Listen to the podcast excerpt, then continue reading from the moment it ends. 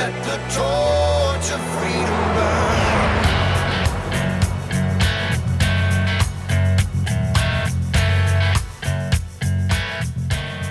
This is the intersection of faith and the culture. It's Wall Builders. We're taking on the hot topics of the day from a biblical, historical, and constitutional perspective. Thank you to everyone out there that has been supporting us. Thanks for your contributions. Thanks for sharing the program.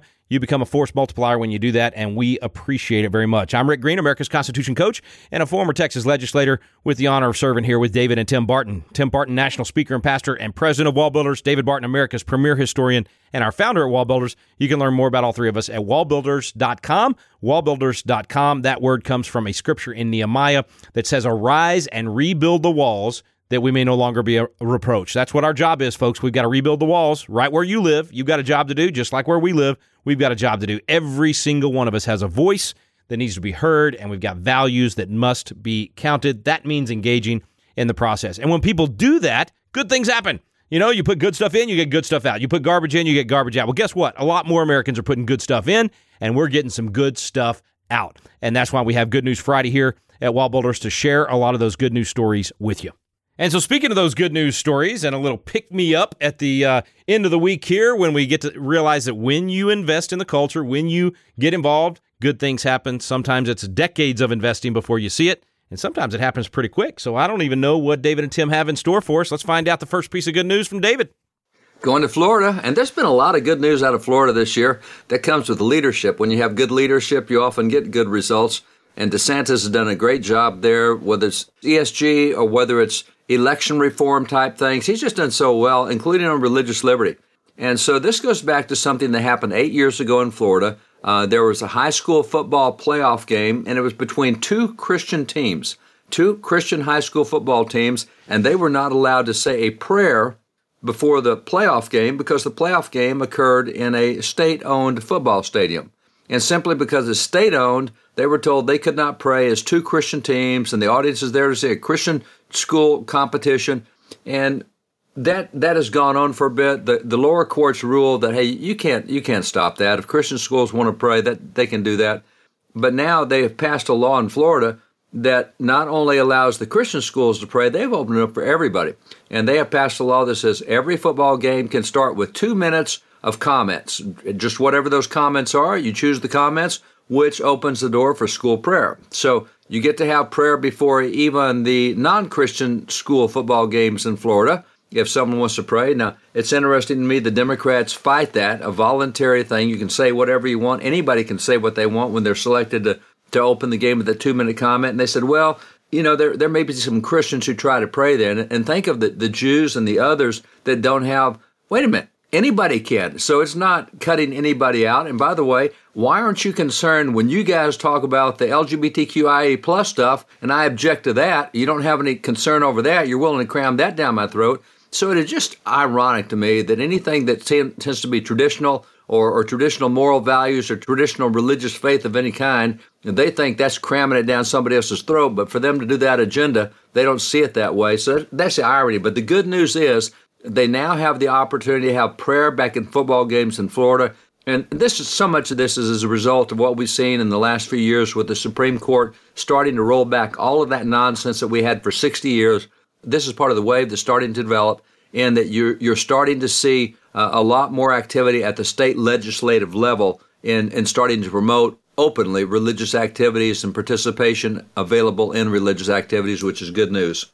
Hey, David, you know, just and I know it's not Foundations of Freedom Thursday, but just just thinking about the foundational principles behind that piece of good news. We had the case, boy, it's been probably 20 years, the Santa Fe case in Texas, where the girl prayed at, at, at the football game, and, and the way they did it back then was, you know, they elected um, a student, and then the student got to do whatever they wanted. Exactly what this Florida law is saying. Hey, you got two minutes. Uh, however, the students choose who they're going to have, or whoever the person is, they get to do what they want from from just a philosophy and and foundational principle thing that's that's free market of ideas. That's that's that's freedom of speech. And we shouldn't be afraid if a muslim kid gets elected or or you know somebody of a different religion gets elected or they just want to do a poem or whatever instead of uh, of of praying a christian prayer. That shouldn't bother us right? I mean we should have we should be okay with that. We should be confident in our faith and allowing other people to express their faith. And if and if that that particular faith or that particular viewpoint is popular enough that the kids elect them, they're going to be the ones that get to uh, lead that thing. So that that that seems healthy to me rather than just shutting everything down. Am I am I viewing that right, or should we be saying no? We don't want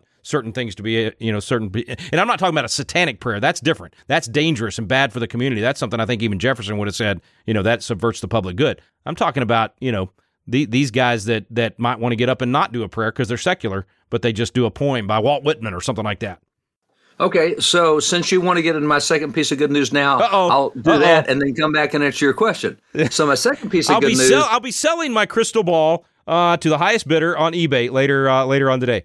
Well, we can't talk about your crystal ball from a biblical standpoint. You're going to be in a lot of trouble with that one. you, you did really well before you did the Bible and, and crystal balls. That, that, that doesn't go together. That, that just doesn't work. But whatever you use, the second piece of good news is that the courts rule that Satanic Temple can't be considered as a religion in the sense that what what happens is Satanic Temple is is probably right now more aggressive than Planned Parenthood in suing uh, states that are passing anti-abortion laws. They're saying, look, our religion requires blood sacrifices, and abortion meets that ritual of blood sacrifices. And as a religion, uh, this law violates our religious freedom, and that you're stopping abortions, and we need that for our religion.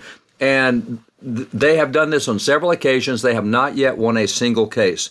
Uh, and I think that 10, 15 years ago, they would have won a bunch of cases. So th- there is a definitely a tone change, but that's good news that just because you have a belief doesn't mean it's a religious belief. It has more of a traditional criteria. And certainly the Judeo Christian uh, philosophy that has been in America since its beginning is one that is recognized, should be recognized, should continue to be recognized. And there's other faiths as well, but, but satanic ritual is, is by the court so far not recognized as one. Back to your question from a biblical standpoint, I think that a lot of Christians don't even think about a, verse that they like, and often many of them have a plaque in their house where they, they like Joshua twenty four fifteen. As for me and my house, we will serve the Lord. And that's a great declaration, but go back and get the rest of that verse in the context.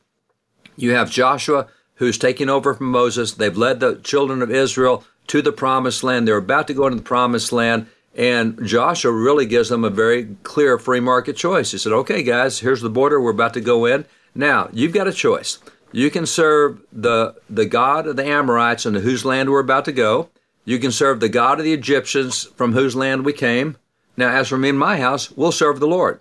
So he lays out a choice there. And it's a free market choice that he gives them. Here's what I'm doing. And a lot of Christians choose that part of the verse, which is really good, and, and we do choose the Lord. But we also need to remember that they had a choice even way back in Old Testament times. And in the same way, the other example I'd point to is Elijah when he confronts the prophets of Baal on top of Mount Carmel. He's got he's outnumbered 850 to 1. He's outnumbered 400 false prophets, 450 prophets of Baal. He said, guys, let's have a competition and see whose prayer God answers. You guys pray as long as you want, pray as often as you want, do whatever you want with that prayer. You just make sure I get my shot. And of course, he won when it came to that competition, but that was again open free market.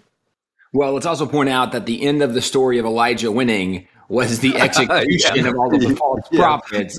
So, like, even, Yeah. even this notion, you know, obviously, the, the reason the founding fathers, even with the freedom of religion, is that's a biblical notion. God's always given people a choice, but it doesn't remove consequences for actions. And what we used to recognize in America is you have the freedom to choose things, but we still put certain limitations and bans uh, and, even criminalize certain activity and behavior, recognizing that those were negative things, negative consequences. And this is certainly when you look at at some of the satanic things, it, the the notion of what's being promoted today with these satanic temples and these satanic clubs uh, being open in some of these schools where they're trying to advertise for kids to come and join these Satan groups and movements.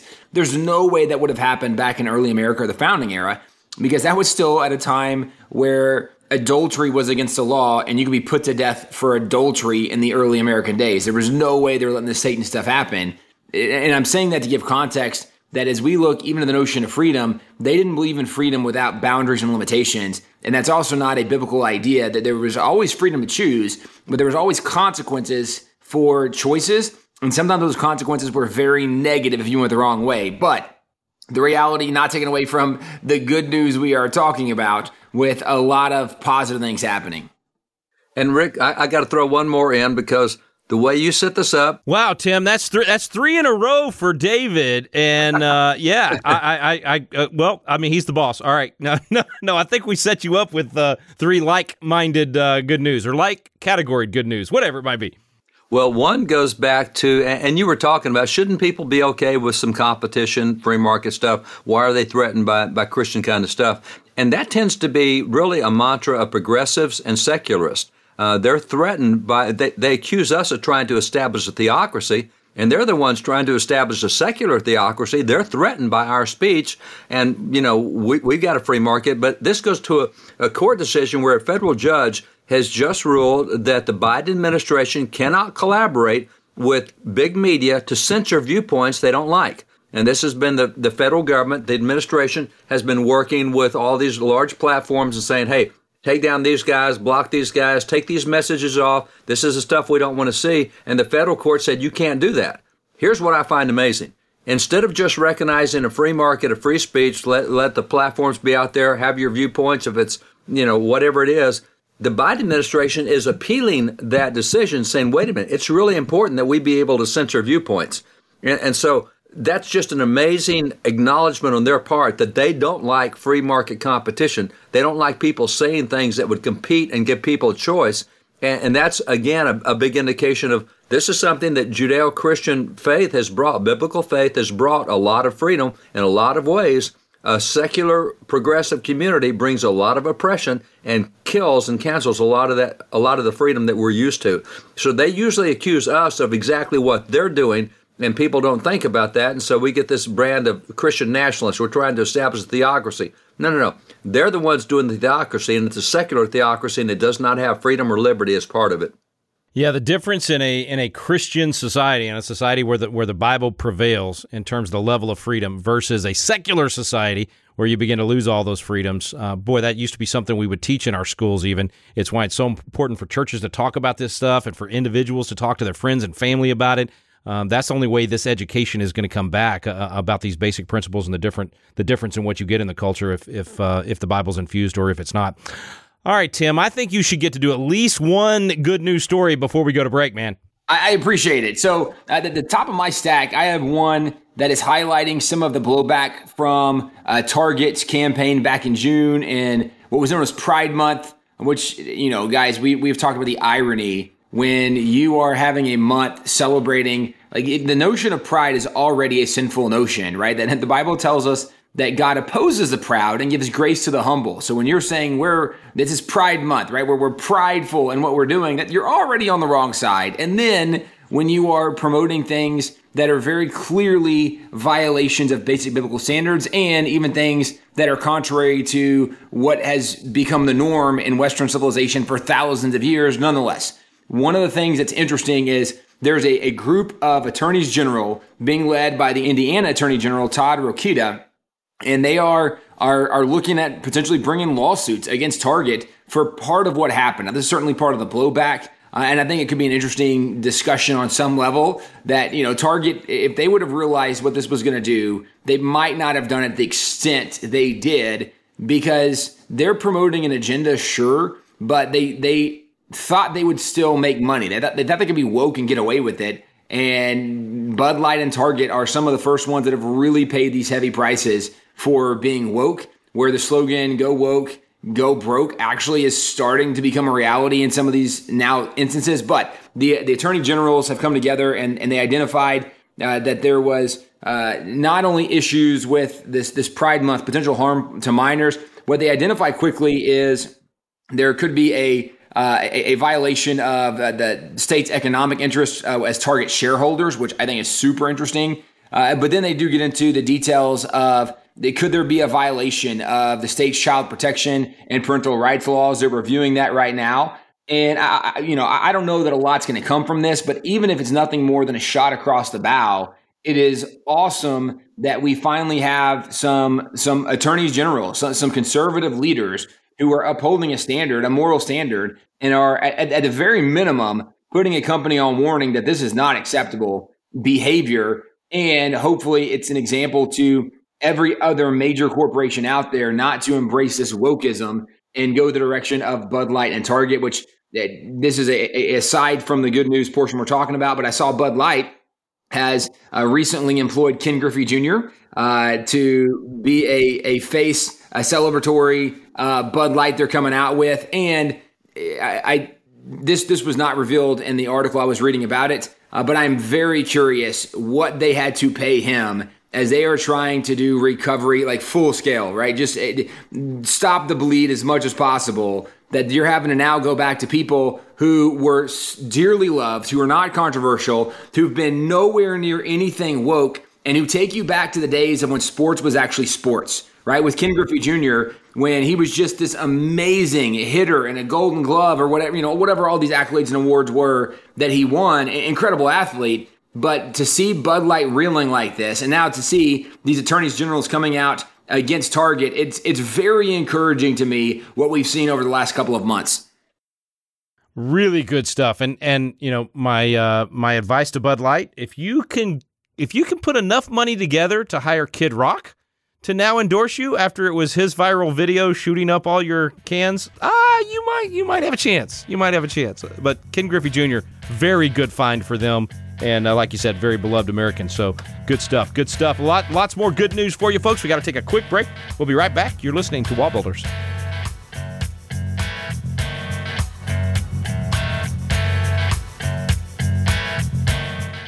Hey guys, we want to let you know about a new resource we have at Wall Builders called The American Story. For so many years, people have asked us to do a history book to help tell more of the story that's just not known or not told today, and we would say very providentially in the midst of all of the new attacks coming out against America, whether it be from things like the 1619 Project that say America is evil and everything in America was built off slavery, which is certainly not true, or things like even the Black Lives Matter movement, the organization itself, not, not the statement Black Lives Matter, but the organization that says we're against everything that America was built on and this is part of the Marxist ideology. There's so many things attacking America. Well, is America worth defending? What is a true story of America? We actually have written and told that story, starting with Christopher Columbus, going roughly through Abraham Lincoln. We tell the story of America not as the story of a perfect nation or a perfect people, but the story of how God used these imperfect people and did great things through this nation. It's a story you want to check out. Wallbuilders.com, The American Story.